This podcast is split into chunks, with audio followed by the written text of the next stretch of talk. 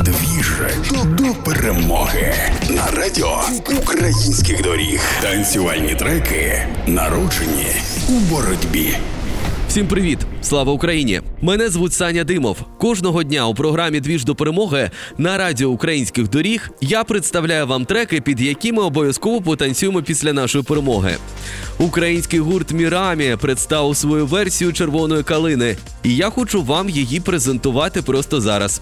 Я поспілкувався із продюсерами гурту Андрієм Бакуном та Олександром Дудою та дізнався, чим живуть дівчата зараз під час війни. Дівчата ведуть активну волонтерську діяльність. Тетяна Бек була перші місяці в Німеччині. Там допомагала збирати і відправляти гуманітарку. Марія Іваскевич у Львові довший час готувала їжу для переселенців, а також працює в реанімації, бо вона закінчує медичний універ у Львові.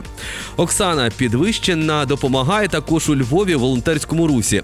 А крім того, мірамі співпрацюють із поляками для допомоги Україні. Через своїх багаточисельних фанатів по світу дівчата розповсюджують інформацію про те, що відбувається в Україні. Колектив не забуває про музику, оскільки версія пісні Соколи стала дуже популярна серед наших бійців ЗСУ, та Мірамі вирішили зробити у своєму характерному музичному стилі і червону калину.